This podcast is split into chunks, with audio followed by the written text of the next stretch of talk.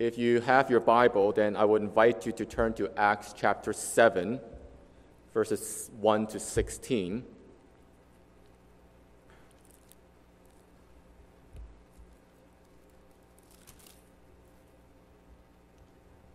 Acts chapter 7, I will begin by reading from verse 1. So, brothers and sisters, this is God's holy and inerrant word. And the high priest said, Are these things so? And Stephen said, Brothers and fathers, hear me. The God of glory appeared to our father Abraham when he was in Mesopotamia, before he lived in Haran. And he said to him, Go out from your land and from your kindred and go into the land that I will show you. Then he went out from the land of the Chaldeans and lived in Haran. And after his father died, God removed him from there into this land in which you are now living. Yet he gave him no inheritance in it, not even a foot's length, but promised to give it to him as a possession and to his offspring after him, though he had no child. And God spoke to this effect that his offspring would be sojourners in the land belonging to others, who would enslave them and afflict them 400 years. But I will judge the nation that they serve, said God. And after that, they shall come out and worship me in this place. And he gave him the covenant of circumcision. And so Abraham became the father of Isaac and circumcised him on the eighth day. And, I, and Isaac became the father of Jacob, and Jacob of the twelve patriarchs. And the, and the patriarchs, jealous of Joseph, sold him into Egypt. But God was with him and rescued him out of all his afflictions and gave him favor and wisdom before Pharaoh, king of Egypt, who made him ruler over Egypt and over all his household. Now there came a famine throughout all Egypt and Canaan, and great affliction, and our fathers could find no food. But when jo- Jacob heard that there was grain in Egypt, he sent out our fathers on their first visit. And on, their, and on a second visit, Joseph made himself known to his brothers, and Joseph's family became known to Pharaoh. And Joseph sent and summoned Jacob, his father, and all his kindred, 75 persons in all. And Jacob went down into Egypt, and he died, he and our fathers. And they were carried back to Shechem and laid in a tomb that Abraham had bought for a sum of silver from the sons of Hamor in Shechem. Thus far, the reading of God's Word.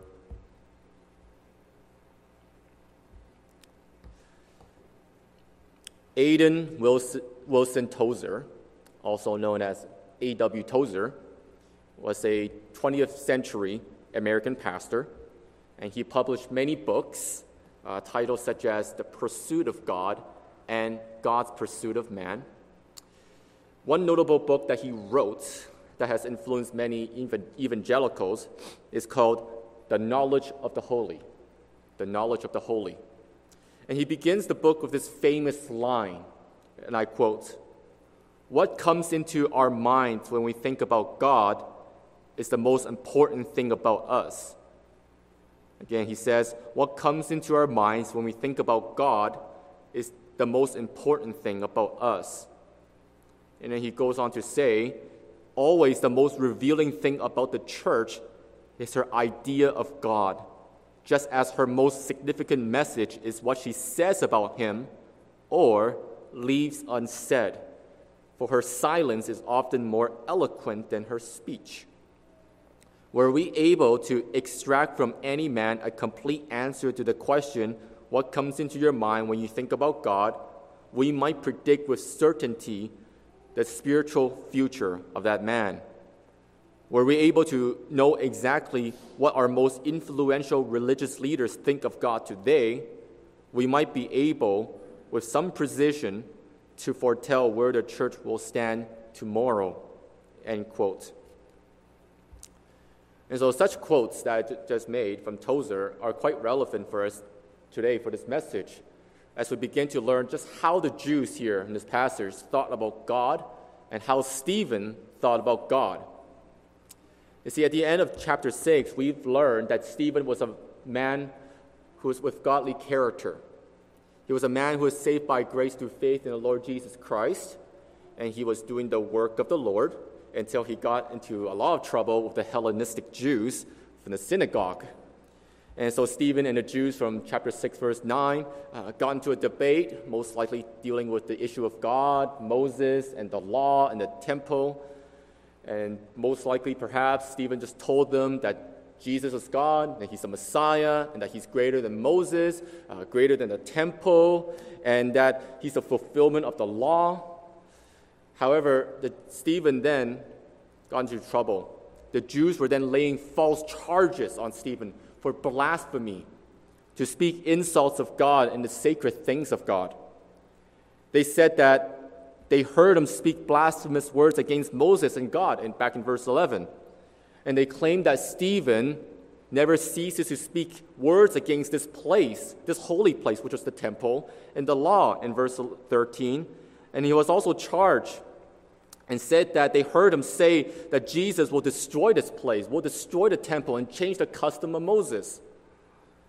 And so Stephen was standing alone on trial before the Sanhedrin, which was the Jewish council with the top tier religious leaders in Jerusalem. It was the supreme court of ancient Israel, 70 elders, and the high priest. Having heard the false charges given by the false witnesses, the high priest, who was Caiaphas at that time, asked Stephen this question, chapter 7, verse 1 Are these things so, Stephen? Are these accusations and charges about you of speaking against God and Moses and the law and the temple, are they all true, Stephen?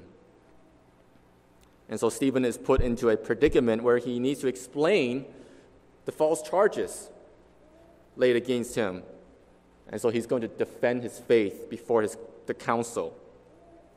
Now, as Christians, this is quite applicable, applicable for us to a certain degree. Although you may not suffer persecution nor stand before a council per se, you should always be ready to give a defense for why you're a Christian to those who ask of you. And this highlights the theme of apologetics. Now, the word apologetics does not mean we're good at apologizing, but apologetics just simply means the science of giving a defense of the Christian faith. And Peter presents this theme rather nicely in 1 Peter chapter 3, verses 14 to 16. But even if you should suffer for righteousness' sake, you will be blessed. Have no fear of them, nor be troubled, but in your hearts honor Christ the Lord as holy. Always be pre- prepared to make a defense. This is the word, the Greek word is apologia, which is where we get our word apologetics. To make a apologetics, to make apologia, a defense to anyone who asks you for a reason for the hope that is in you. Yet do it with gentleness and respect, having a good conscience, so that when you are slandered, those who revile your good behavior in Christ may be put to shame. Now, apologetics is not simply about you know, debating with non Christians and just winning debates and giving a lot of intellectual arguments from a philosophical and scientific arena. See, not everybody is called to be a highly skilled apologist, and it can be overwhelming for some. And to be transparent with you, I don't claim to be very good in this field of apologetics. However, apologetics wise, every believer should at least grasp and know the essentials of the Christian faith and should have the ability it should have the, should have the ability with, by the power of the Holy Spirit to humbly and to respectfully and to gently communicate and to articulate to others why you're a Christian and why you believe the Christian faith is true. And ultimately, you want to be able to tell others the hope that is in you, which is the gospel of salvation that brings hope to all sinners. And this can be very practical, especially when you go through hardships and trials as a Christian. If others see that you cling on to Christ and that you're not cursing God and abandoning the faith, they might ask you why you're still going to church, why you're still reading the Bible, why you're still praying, uh, why you're still speaking the things of God. Then that could be an opportunity, or that should be an opportunity for you to present Christ to others, to tell them about the gospel hope that you have. Stephen, however, is about to give a defense that will cost him his life. He's falsely accused of blasphemy, and the consequence of blasphemy is capital punishment. Now, Stephen's defense here stretches from verses 2 to 53, so at least 50 verses. In the whole book of Acts, this is the longest speech, or the longest message, or sermon, if you will, in the whole book of Acts. Longer than the Apostle Peter's. And also, Acts 7 is the longest chapter in this book. And so, since Stephen was full of the Holy Spirit, and Luke's recording of Stephen's speech is divinely inspired by the Holy Spirit, God deemed this chapter to be critical and important enough for Luke to write quite an extensive speech that he did. And we do well to pay careful attention to it. And so it's not possible to grasp the entirety of the speech in one sermon with the time that we have. So therefore, it's best to divide this speech into parts. See, Stephen doesn't defend his faith by using philosophical arguments, although they're not necessarily a bad thing. But interestingly enough, Stephen also doesn't defend himself by telling the council, oh, I'm, I'm falsely accused, don't listen to them, or that the charges are wrong, and that he needs to prove to, to them that he's innocent. He's not that explicit. Rather, Stephen's defense is grounded in Scripture. And so Stephen was accused of false charges regarding religious matters in Judaism. It is reasonable for him to address the council from the Old Testament. And so, knowing that this is a rather extensive passage, what is the purpose? What are the purposes of Stephen's speech? What are his, what are his aims here? What is he trying to do here? I think there are three purposes that you want to jot down and think about and keep in mind as you try to understand this long passage. You see, first, Stephen aims to show that he did not blaspheme God, Moses, law, and temple. He's trying to show that he did not blaspheme God. Instead, he does flip the narrative around to show that the Jews were actually the real wrongdoers which leads to the second purpose. Stephen aims to show that the Jews are just like their forefathers, who had a habit and a pattern of rejecting God's prophets and messengers, such as uh, Joseph and Moses. Uh, uh that's found in the final part of the speech in verses 51 to 53. You see, the prophets in the Old Testament have pointed and prophesied about the anticipated Messiah also referred to as the, the righteous one here. But the Jews have rejected Christ, the righteous one, by betraying and murdering him by having him crucified on the cross. And the third purpose is that Stephen aims to show that the Jews have a misconstrued understanding of the temple. They are too obsessed with the temple because they dogmatically believed that they, this is where the presence of God resides. And he aims to show that the Jews throughout the Old Testament that God was not put in a box, so to speak. The temple was never designed to confine God. And so we should ponder as we read this passage how does Stephen's speech address those charges? How does he confront the Sanhedrin of being rebellious and persecutors just like their forefathers? So it's important to have these three purposes in mind as you try to read through this passage. Uh, one thing to note about the Jews is that they take great pride in their Jewish tradition. They do not mind hearing about their heritage. In, the, in Psalms chapter 105 and to 106, uh, they help the Israelites to recount their history in exile and the reason to praise God and to give thanks. So the Sanhedrin here that Stephen's speaking to, they should be experts of the Old Testament. It's not like they're ignorant. It's not that they need to be re, it's not like they need to be educated per se. However, by going through the Old Testament, Stephen wants to show them about something about the history that they may have never considered or that they have failed to understand because oftentimes traditions, their own traditions, have blinded them from clearly seeing the scriptures as it is. Remember the quote from A.W. Tozer what comes into our minds when we think about God is the most important thing about us. Stephen will demonstrate that he has a biblical and a right thinking of God than the Jews here, who seem to have a, had a low view of God, who seem to think, yeah, God is in the temple, God is only here. But throughout this defense, Stephen aims to be God centered because he has a high view of God. Now, some of you may enjoy a visual breakdown of this passage, so here's just how Stephen's speech is broken down. See, in verses 2 to 8, we, we learn about God's promise to Abraham. Verses 9 to 16, we think about God's faithfulness to Joseph. Verses 17 to 43, which is a major portion of the speech, we learn about God's calling of Moses. And then verses 44 to 50, to 50 we learn, we'll learn about God's dwelling place, which is directly talking about the temple. And then finally, in verses 51 to 53, this is the application, and that is God's indictment. So if you have never read the Bible before, maybe some of you are new here, maybe you've never read the Bible, you've never been to church, and this can be educational for you and, and quite informative because I hope that you will, will give you a survey or just a brief introduction to the Old Testament. And hopefully, that will point you to Jesus and faith in Jesus Christ. And for many of us who have been believers for many years, I hope that this can also be a fresh, a refresher for you. And so now we go to the exposition of this, of this passage. In verses 2 to 8, Stephen begins with God's promise to Abraham. God's promise to Abraham.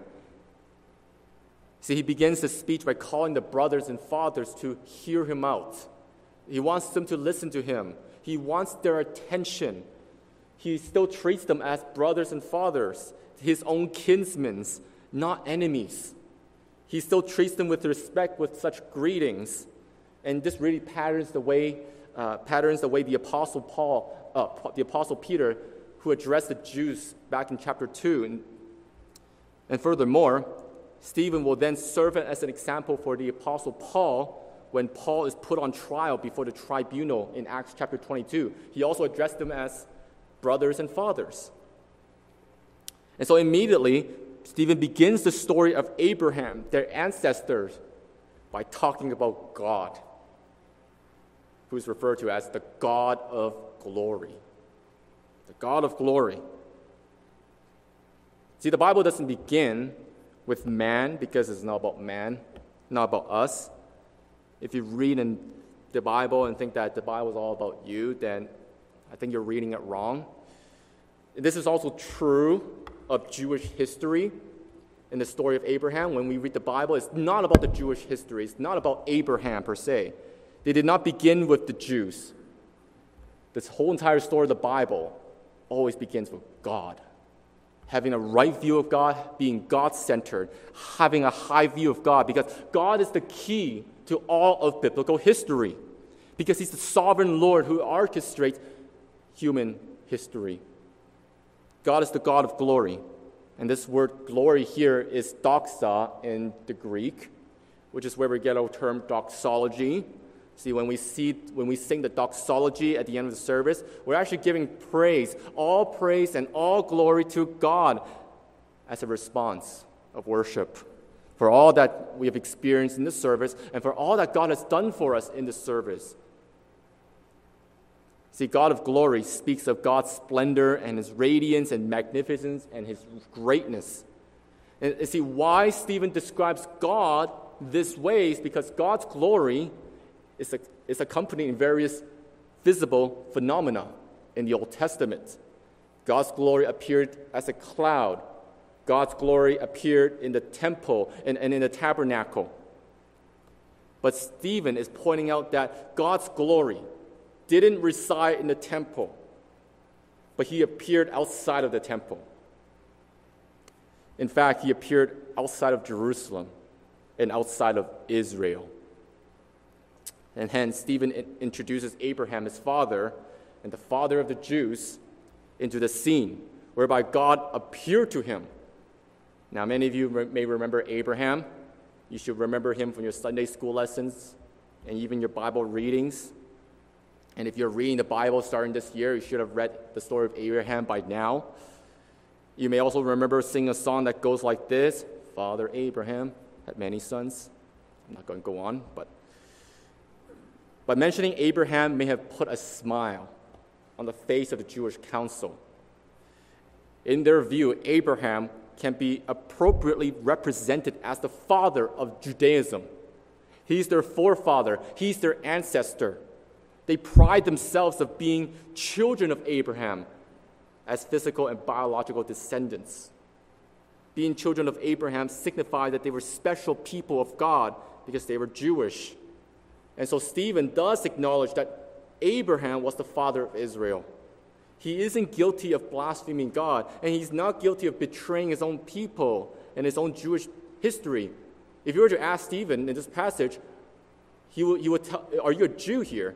He would say, Yeah, I'm still Jewish. I believe in the Messiah. I believe Jesus is the Christ. But here's the million dollar question Was Abraham originally a Jew or a Gentile that is non Jew? What you need to know about Abraham was that he wasn't originally a Jew or an Israelite or a Hebrew. Those things, those terms, those labels didn't exist during Abraham's time. Abraham was also wasn't originally from Israel or the land of Canaan during this time. Stephen understands and knows the origin of Abraham. God appeared to him when he was living in Mesopotamia. It is modern day Syria and Iraq right now. See, Abraham and his family were originally in Ur of the Chaldeans. They were Chaldeans. And they would be a tribe who lived in the southern part of Babylonia. Now, if you remember the Old Testament, your Old Testament lessons, that Babylonians were the enemies of God, uh, the enemies of God, and also enemies of Israel, and they were the ones who destroyed Jerusalem and exiled the Israelites from their land and into Babylon at the end of Second Kings and Second Chronicles. Indeed, Abraham was a Chaldean. He was a Babylonian. He wasn't a worshiper of the Lord. He wasn't a worshiper of Yahweh. He was a pagan. He was a heathen. He was an idol worshiper. Abraham would be considered ceremonially unclean and impure and unholy. See, before there was such a thing as Israelites, before there was a nation of Israel, before there was Moses, before there was the law and the temple, the God of glory, splendor and majesty, appeared and spoke to a pagan in Mesopotamia. Stephen's point is simple here. He's emphasizing the fact that God is not limited to a building and one geographical location. He's omnipresent, He is all present. He can surely appear anywhere He pleases. He's not trapped, He's not bound and confined in a temple or in a box. James Montgomery Boice once said this, and I quote It is not as if Abraham was in Mesopotamia and God, perhaps from Mount Zion, many hundreds of miles away, shouted to him, Abraham, come over here. I want you to come to Palestine. Rather, God appeared to him right there in Mesopotamia in all his glory. End quote. You see, by God's grace, God's glorious appearance to Abraham was the initial work of his plan of redemption and salvation. And we also learn uh, that God's glorious presence is more fully manifested in the person of Jesus Christ, whereby God the Son descended to earth from heaven through his incarnation, taking upon himself the human nature. And we read a couple of those verses already. In John chapter 1, verse 14, it says that the Word became flesh and dwelt among us, and we have seen his glory. And then also in Hebrews chapter 1, he is the radiance of the glory of God. That is Jesus. Now, so going back to the passage, God called Abraham to move to the land of Canaan. However, Abraham only committed to God halfway or part way. It was a partial commitment because he settled in Haran, according to Genesis chapter 11, verse 31. See, Haran wasn't God's chosen location for him. It's not the land that God wanted to show him. It does beg the question was Abraham acting disobediently towards God during that time? Something to think about. But most likely, I think, Abraham stayed in Haran because of his father, Terah, and wanted him and his family to settle there. However, God did not respond to Abraham. Oh, this Abraham didn't even listen to me fully. I'm going to, just going to leave him there, leave in Haran, and just find someone else who will obey me fully. No, that wasn't God's reaction. That wasn't God's response. This did not take away God's promises of showing Abraham the land. What we can learn about God here is that He's indeed patient and slow to anger. Scripture tells us that Abraham was a man of faith. However, he didn't begin like that. Like Abraham, not all Christians begin their Christian life in having full, by having full of faith. We all have our setbacks from time to time where we fail and sin and worry and not trust God. But God is merciful. He is gracious in our sins and even our failures. And like Abraham, everyone has to start somewhere where they should be progressively uh, growing in their obedience and faith in the Lord. And so in verse 4, after his father died, God removed Abraham from the land of Canaan. This word remove here carries a forceful tone. It carries the idea of deportation in the scriptures. Just for instance, Israel was exiled or deported to Babylon. It's the same word. Stephen recognized God's sovereignty over Abraham's life. I don't want you to live here, I want you to be here. And at the same time, we also know in Genesis 12:4 that Abraham obeyed the Lord's instruction and moved to the land of Canaan, which will be modern day Israel. See, while it is true that God put Abraham in the land of Canaan, Scripture says in verse 5 Yet God gave him no inheritance in it, not even a foot's length, but promised to give it to him as a possession and to his offspring after him though he had no child.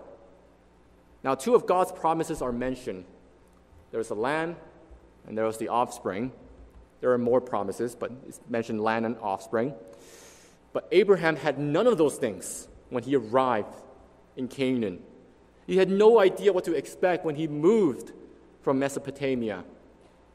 God promised that his offspring will inherit the land. But if you know the story of Abraham, he and his wife Sarah didn't have children. They were at an old age. And only that, Sarah was barren and couldn't have children. But God fulfilled his promise of giving Abraham a glimpse of that fulfillment. And that is by miraculously opening Sarah's womb. They were both able to have a child who was named Isaac. And so God gave Abraham this, the covenant of circumcision found in Genesis 17. All males will be circumcised eight days after birth. And that's going to be the physical sign or mark that they're part of God's covenant people and blessing. And refusing to be circumcised in Israel, in Israel would put them outside of God's covenant. And so in verse 8 here, this, this circumcision was then practiced generation after generation from Abraham to Isaac to Jacob and then to the 12 sons and so forth. This shows that God will keep his promise, that God, that Abraham's descendant, will continue down the line. And you know, as I think about Abraham's life, Abraham could have complained to God when he arrived to in the land of Canaan, God, you promised me these things, and now I'm here. Give them all to me. However, we know in the story that it did not happen immediately. But we also know that Abraham grew in his faith. He trusted that God will keep and fulfill his promises. And the author of Hebrews tells us this in the famous chapter known as the Hall of Faith in Hebrews 11. Hebrews 11, verse 8 says, By faith, Abraham obeyed when he was called to go out to a place that he was to receive as an inheritance. And he went out not knowing where he was going. Now, one important comment we should take note of is the concept of a sojourner in verse 6. Verse 6 says, God spoke to this, to this effect that his offspring would be sojourners in the land belonging to others who would enslave them and afflict them 400 years. Now, Stephen is telling us that Abraham's days in Canaan were merely a pilgrim or a sojourner. And we remember, we remember at the end of Genesis, Abraham's descendants will not live in the land, but in Egypt for 400 years. And they will be, they will be slaves there, as is mentioned in Exodus chapter 1.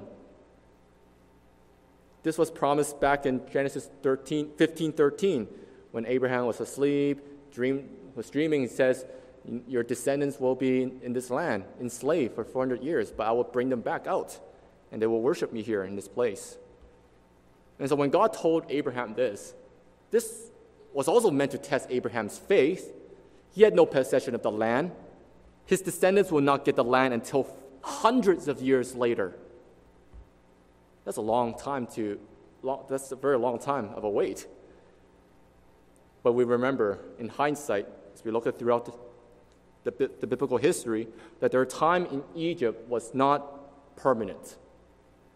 God also promised that he would judge Egypt and bring his people back to the land to worship him. So, why I think Stephen brings up the concept of a sojourner is probably a rebuke to the Jewish people here who idolize the temple that is situated in the land of Jerusalem. Now, I strongly think and believe that the land was an important promise given by God to Israel. It was, it's all part of the fulfillment of the Abrahamic covenant. And I think this fulfillment of giving Israel the land will be fully consummated and made realized when Christ returns to set up his millennial kingdom on earth. Yet at the same time, it seems like the Jews here have forgotten that they're sojourners in the land. They have the temple, but the land is technically ruled by the Romans. Even though they have the physical temple, it will eventually be destroyed in AD 70. And then afterwards, after the siege of Jerusalem in AD 70, the, the Jews ceased to be a nation, ceased from being a nation for centuries until Israel became a nation again in the 20th century. And this is a reminder for us as Christians. We are sojourners here, we are pilgrims. We're only here on earth temporarily. And the temptation for us is to put so much value and so much treasure in the earthly possessions and blessings, even though they're not necessarily bad things, and they can be God's blessings. However, we must remember that they're just temporal, they're not permanent. So let us not get too blinded by these things and forget, and forget to pursue Christ and to set our minds on the heavenly things. Now, we'll cover in the next few verses and that is the life of Joseph. In verses 9 to 16, Stephen reminds the Jews of God's faithfulness to Joseph. So, from verses 1 to 16 so far, all of those stories are mentioned in the book of Genesis. So, I encourage you to read it in more detail. Now, here, we learn about God's faithfulness to Joseph. This is where Stephen will start to allude to the theme of rejection and mistreatment of God's prophets. Now, talking about Joseph, nowhere in Scripture does it explicitly state that Joseph was a prophet. However, in Genesis 37, Joseph had two dreams, and they were prophetic visions for the future that Joseph will reign and rule over his family members, and that they will bow to Joseph.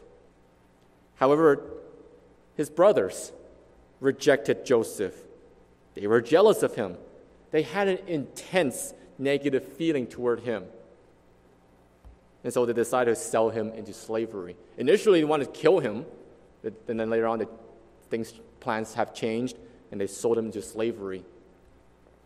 And so Joseph was away from the land of, that God promised to Abraham, and then he was in Egypt. And the rest of the story will be focused on Jacob and the rest of his sons, right? No. Actually, it did not. Somewhat, but not really. The story, the story of Joseph does continue from Genesis 39 and onwards while he's in Egypt. And what you know what you know what it says in Genesis 39 verse 2? It says that the Lord was with Joseph and granted him success. And this also returns to one of Stephen's purposes that God is not confined to the temple or the land. God, not, God did not stay in the land of Canaan, although He is omnipresent. He, of course, He's there. Uh, but God did not, st- if you will, just this is just a language issue, but God did not stay in the land of Canaan while Joseph was in Egypt. Instead, the text tells us in verses 9 to 10 that God was with him and rescued him from, of, out of, of all his afflictions and gave him favor and wisdom before Pharaoh, king of Egypt, and made him ruler over Egypt and over all his household. You see, what we can learn here is that God was faithful in preserving Joseph. He earned favor in the sight of Pharaoh, and Pharaoh gave him the authority to be governor over Egypt. So, over and over again in, in Genesis, God was giving Joseph success, God was with him. And I think one of the important themes in the life of Joseph is God's sovereignty over evil. See, the brothers meant it for evil in selling Joseph into slavery, but he understood and knew that God meant it for good, for the saving of many lives. You see, after Joseph was rejected and sent off to Egypt, Jacob and his family experienced a famine in Canaan.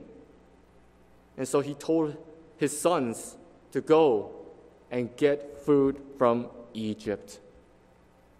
And then eventually, the rest of the family moved to Egypt.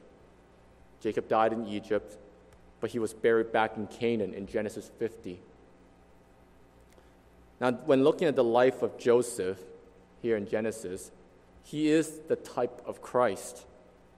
He does, or maybe, he, or another word is, he represents Christ in some shape or form.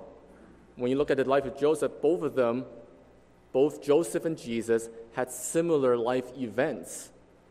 Just as Joseph was sold into slavery by his brothers, and the text in Genesis says that he was sold for 20 shekels of silver, so Christ was sold by Judas Iscariot for 30 pieces of silver.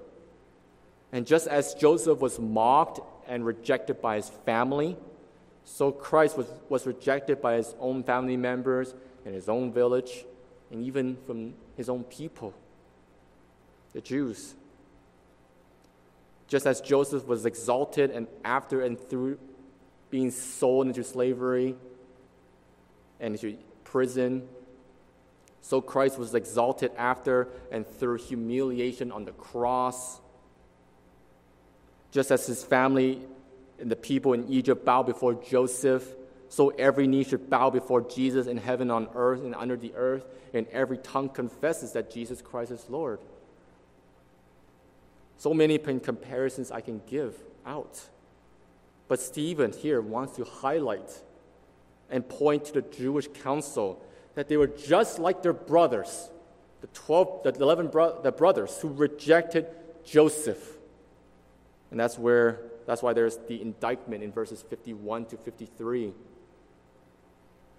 where it says, if I can read out right now, you stiff necked people, uncircumcised in heart and ears, you always resist the Holy Spirit as your fathers did. So, did, so do you. And hopefully, next, by next week, we'll look, look at this passage more in depth. But I suppose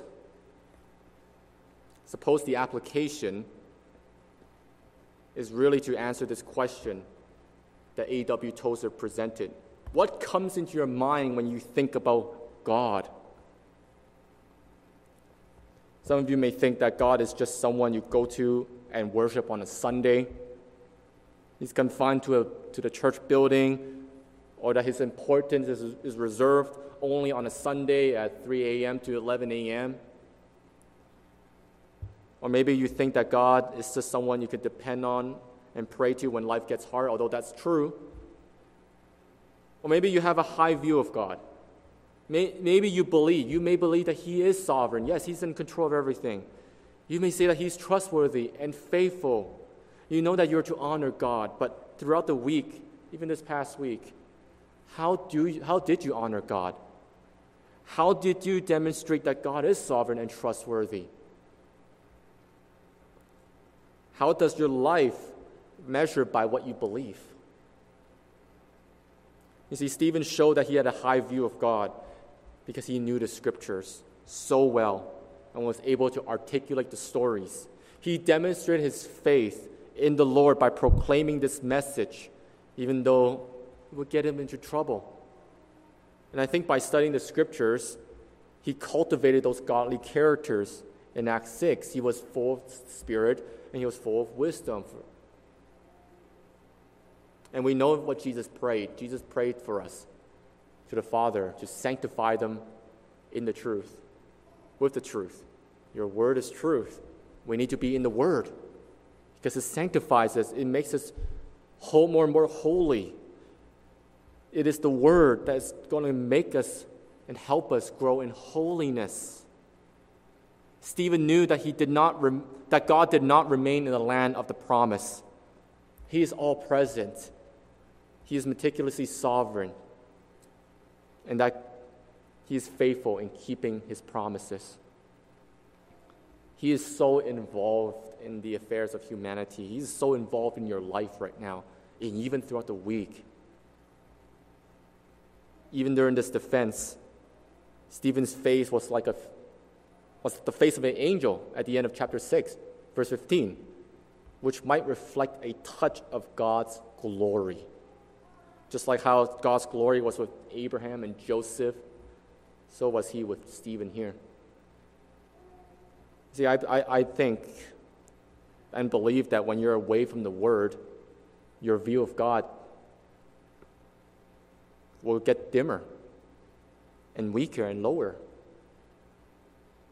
You will have a high view of self, a high view of the world, and you will have a low view of God and His Word and your obedience and faithfulness toward Him will waver and waver and waver.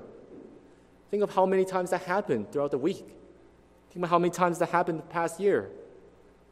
When you, if you have been away from the Word.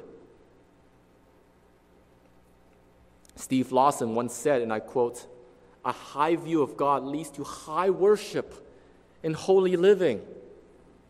But a low view of God leads to trivial worship and low living.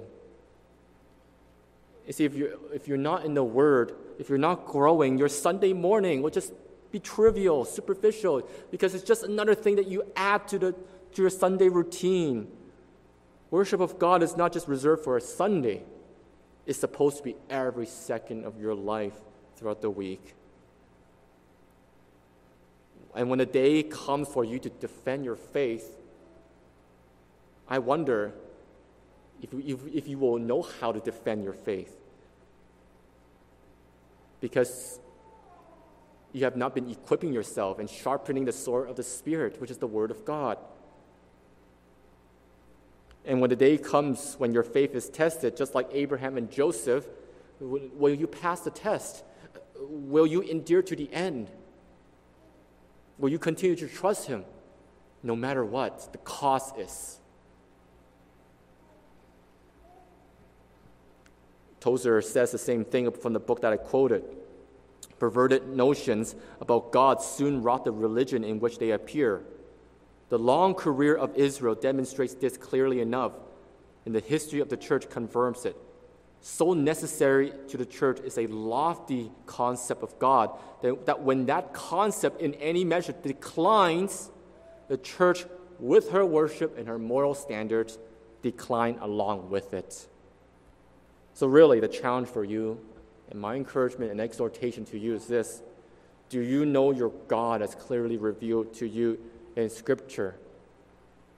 Are you growing more and more progressively in your view of God, how you think about God? And do you have a high view and lofty view of God. And if not, if you've been struggling, if your view of God got dimmer, then my encouragement, my challenge for you is will you make it a commitment to grow in that knowledge of God? And so I'll end this message with, again, Tozer's words. Think about this. The, the heaviest obligation lying upon the Christian church today is to purify and elevate her concept of God until it is once more worthy of Him and of her.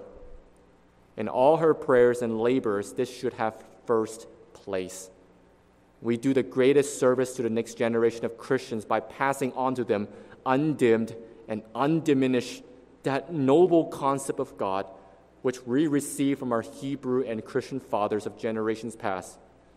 This will prove of greater value to them than anything that art or science can devise. End quote. Indeed, let us pray and ask the Lord to help us to elevate our minds and our view of God this morning and forevermore. Our gracious Heavenly Father, thank you again for your word. Oh Lord, we can fall into this same pit just like the religious leaders, where our view of you can just be so shallow and, and limited of you. Even when life circumstances hit us hard, it does bring up fear. It does stir up fear. It does affect our minds and our thoughts of you. And the Apostle Paul does challenge us to destroy every argument, every, every lofty arguments that are raised against the knowledge of God, and to take our minds captive to obey Christ. So, Father God, I pray that you challenge us to think about God, to think about you in all of your attributes, in all of who you are, so that our hearts, our affections for you would be lifted high, and our love for you will grow, and that our worship of you will be deep, and our obedience to you will be firmly grounded and committed, more committed to you. And so I pray that you help us to continue to stand boldly and firm in our faith because of our understanding, because of our relationship with you, our deep relationship with you. So, would you please help us this morning as we continue to, to grow in our love for you and grow in our knowledge of you? This I pray in the name of Jesus, our Lord and Savior. Amen.